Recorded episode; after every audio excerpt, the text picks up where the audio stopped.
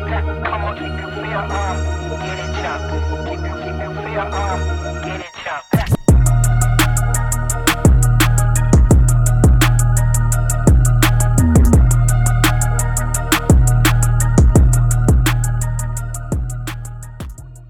Welcome back to another episode of Degenerates Drinking Coffee. And in this episode, we're going to be discussing a classic in coffee. This is going to be the Chemex, all right? The Chemex has been around since the 1940s. It's a very old piece of brewing equipment, but it's still widely regarded as a great brewing device, and it's still used today. You know, when I think of the Chemex, I think of it being a as a gateway to the specialty coffee brewing culture. Okay, it was one of the first brewing devices that I ever owned, uh, right next to the Aeropress, and also in most you know modern American homes, you see a Chemex, if not in the kitchen. Most people have one tucked away somewhere. Most people have a Chemex, at least most people that I know, even if they don't use them regularly, they still have one around. So why is the Chemex so popular? It's it's obviously very functional, it's attractive, it's enjoyable. But let's dive a bit into the history so we can figure out well, how did it come about, what was it designed for, and, and what impact has it made today? So we start in 1941 with a chemist named Dr. Peyton Schlumbohm. All right, he he came to America with a real with a real uh, appreciation for Americans' patent laws and ended up developing over 300 patents from cocktail shakers to automobiles. And the Chemex came about because he just kind of wanted to figure out a perfect way, but a simple way to brew coffee. And with his background being in chemistry, he also wanted a device that kind of resembled what he was accustomed to working with in a laboratory setting. So, Dr. Peter, I know I said Peyton before, interesting that I messed up the common name and not the very German last name, but Dr. Peter decided that he was going to not only develop this brewer, but also invent this double bonded paper filter that would help with the extraction of coffee. So, very forward thinking um, for the time, figuring out how to to filter papers as well as the design of the brewer's impact extraction. Uh, and, and keep in mind, he also comes from a chemistry background. So, in the development of the Chemex, he went with uh, this this non-porous labware because he didn't want the actual brewer to impart any flavor on its own to the coffee that he was brewing. So what he ends up coming up with is this one piece of glass that not only has the dripper portion but the carafe portion kind of joined together. It's one piece of glass and it makes this iconic hourglass shape around the neck of the hourglass. There's a wooden collar and then a rawhide tie. And it's just one of those highly recognizable uh, pieces of brewing equipment that most people are familiar with, at least in the specialty coffee space. But even outside of the, the coffee space and the scientific community, we also see it's very popular in the, the art community. So the Chemex is found in the permanent collection at the Brooklyn Museum, as well as the MoMA in New York. So that's that's pretty interesting. The Mu- the uh, Museum of Modern Art displayed it as one of its best design products in 1943 as well. Uh, it has also been selected by the Illinois Institute of Technology as one of the 100 best design products of modern times. So we've got a lot of awards, a lot of recognition for again this very timeless uh, brewing uh, device. So it's been around for a while, but I, I see a lot of confusion on how to brew with this, or at least how to brew with it in a way that produces a very desirable cup. So what I went ahead and did is made a video on it's on Instagram, YouTube, TikTok. Uh, it's all over on on kind of my approach to brewing with the Chemex, and I'll, explain it here on the podcast. But we need to kind of break down how the device works, how it's different from other drippers, and how we can manipulate our variables to produce a, a really desirable cup. So first, let's discuss probably the most confusing portion of the brewing, and that's where we start with. I, I guarantee you're already going to guess what I'm going to say before I even say it. Rinsing our filter paper. All right, that's where we start, and and probably the biggest variable we need to consider in our filter paper aspect of brewing is that each filter paper contains a lot of fucking paper. We're talking 5.5 grams for the square bleached filter papers. Now, there was a lot of questions over, oh, do I prefer bleached or natural filter papers? There is a whole other podcast episode on that. I recommend you go listen to it. I did a video on this, that information's out there. But to sum it up, Bleach filter papers produces a cleaner tasting cup, and there's no actual fucking bleach in this. This is one of the biggest min- mis- misconceptions I hear is oh it's not healthy. It's it's uh it, it hurts the environment. It's not good for me. Why would I drink bleach?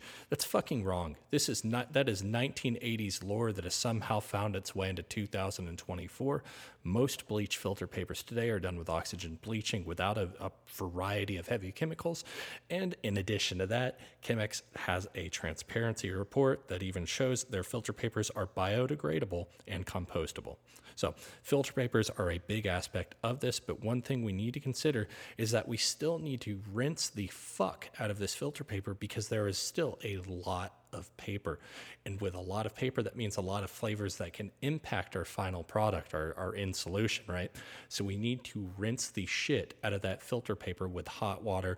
You can use 212 degree Fahrenheit water, so boiling temperature, just, just a hot temperature. And what this is going to do is not only rinse our filter paper, but preheat our brewing device. Now, this will be a bigger, bigger, uh, thing to look at when we're brewing with devices that have more of a thermal mass. And, even though the Chemex is made of glass and you know that heat will dissipate pretty quickly, we still want to have it nice and preheated. And again, make sure that filter paper is nice and clean. Next, we need to consider our grind. Now, one of the things that people will do in order to kind of bypass this slow drawdown of the Chemex. There's a lot of filter paper, and that means a lot of materials are getting caught. Very clean cup, but a lot of these oils and fines get trapped in this filter paper, and it leads to a very slow drawdown, and filter papers get clogged very easily. So, people, in order to kind of fix this, they'll grind coarser. Now, this is going to play a role in extraction. You're going to have very weak under extracted cups when you do this. So here's my suggestion start finer and then kind of work your way up to coarser uh, grind sizes depending on how you know bitter and astringent the final product tastes but we need to factor in that the Chemex is going to have slower drawdowns. This is not something we need to be overly concerned about, and we do not need to grind coarser to mitigate this uh, or, or, make the drawdowns faster. You're not going to achieve these Hario V60 two minute cup complete times, right? With a Chemex, you're looking at three, four, five minutes long, and that's completely fine. You can still make a great cup with these longer times. So, so start your grind a little finer than you think and, and don't go overly coarse with it. Now, adding the coffee to the filter, what a lot of people have asked me before about is why do you level the bed and why do you create this divot in the center?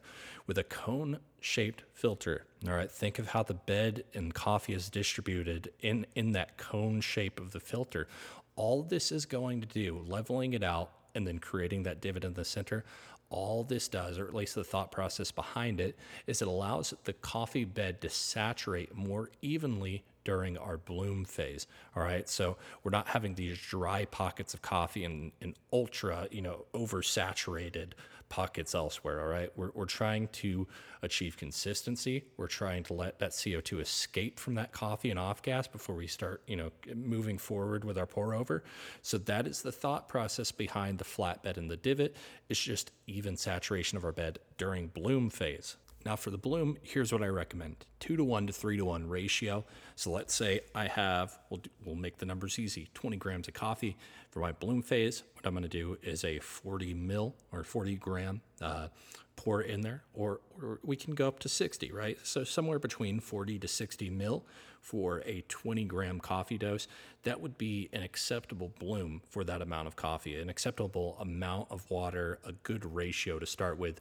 And we're going to let that bloom. Now, depending on the coffee, when it was roasted, where it came from, that's a lot to consider. But generally, just a general statement here, I go for between 30 to 40 seconds. Next, we get into our actual pour over. Now, for this, what I do, I know a lot of people like the single pour method. I prefer tight circles, all right, closer to the center of the bed, low and slow pulses, all right. And I'm talking like 60 to 70 mil pulses. And in doing this, this is at least what I find. I'm able to get a little more sweetness out of the cup. I'm able to get a little more clarity out of the cup. It's already a very clean cup because we've discussed how the filter paper impacts the the overall, uh, you know, cupping notes and and mouth feel of what we're tasting. But I think that this method works out really well. And I'll, I'll kind of talk about one thing I see a lot of people doing. Uh, I, I don't want to say wrong, but it, it, it it's kind of counterproductive, right? What I see a lot of people trying to do is make their their their circular pours look way fucking fancier than they need to be. They'll be slopping water in a circular fashion, just hitting the fucking sidewalls, just kind of all over the place, getting crazy with it. It looks cool. You look like a real Billy Badass, right?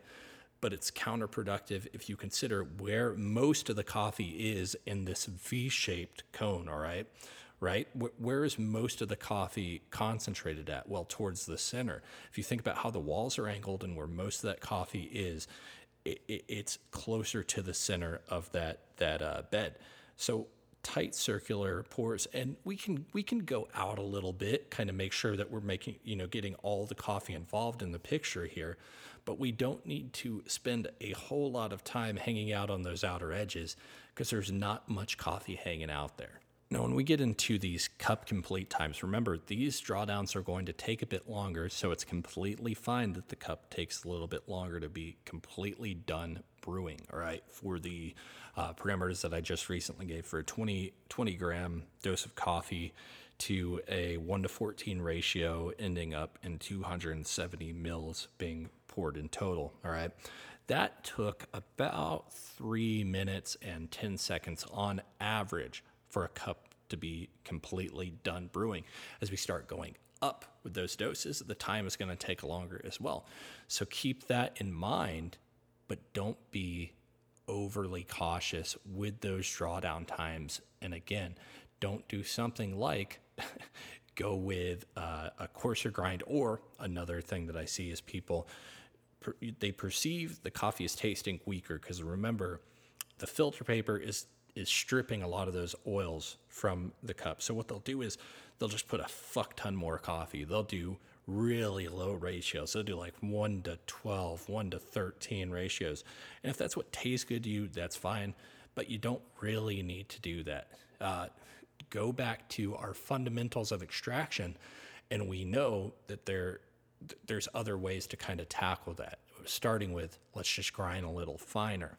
Let's increase our water temperature. These are some other ways that we can approach that issue. Finally, we get into our pour, and the stem is very convenient because the stem runs from the carafe portion of our hourglass up to the up through the neck and up out uh, from the, the actual dripper portion. So it runs the length, it pours very, very well, but it serves another reason or another purpose, which is it allows the, well, it prevents an airlock from occurring. So, one thing that I see a lot of people doing, and I will say wrong, is they take the triple bonded paper and they do not put the triple ply side uh, over where the the the stem is that that valve for pouring. Okay, that that the whole purpose of having that thicker side of paper on that side will be to prevent the paper from sinking into the stem and then causing an airlock. So if you put the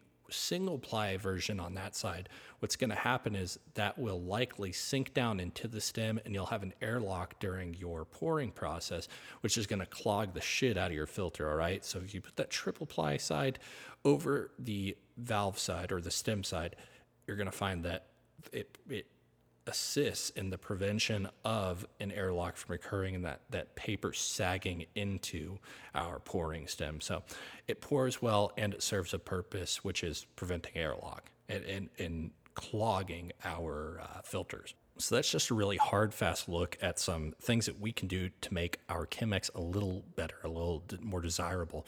So you can do whatever you want, uh, but hopefully this discussion helps you formulate some sort of a game plan when you, when you're approaching your Chemex and trying to figure out the the way to make a cup that tastes the best to you. Because at the end of the day, the cup that tastes best to you is the best recipe to follow. Now, I appreciate the feedback. Uh, if, if you find this does help, I, I would ask, especially if you heard it on the podcast, leave a five star review on Spotify or Apple Podcasts. That would really be great. I've noticed on the social media pages, this is this might just be for my channel. Instagram's a mixed bag, a lot of positive stuff, a lot of negative stuff. Uh, YouTube is 100% negative, just really fucked up, like straight up go go fucking schwack yourself feedback in the comments. And then and then uh, TikTok surprisingly is very very positive. So just just something I, I find interesting, an observation I've made. But as you can see that from the fact that I'm even releasing a podcast right now, we are moved into the new location. Orders are going back out. New products getting added. Everything is not only running you know business as usual, but a lot of big improvements and a lot of good stuff is being made and already looking towards the future on kind of expanding what Degenerates Drinking Coffee does. So I appreciate you listening. Thank you for your time, and I will catch you on the next episode of Degenerates Drinking Coffee.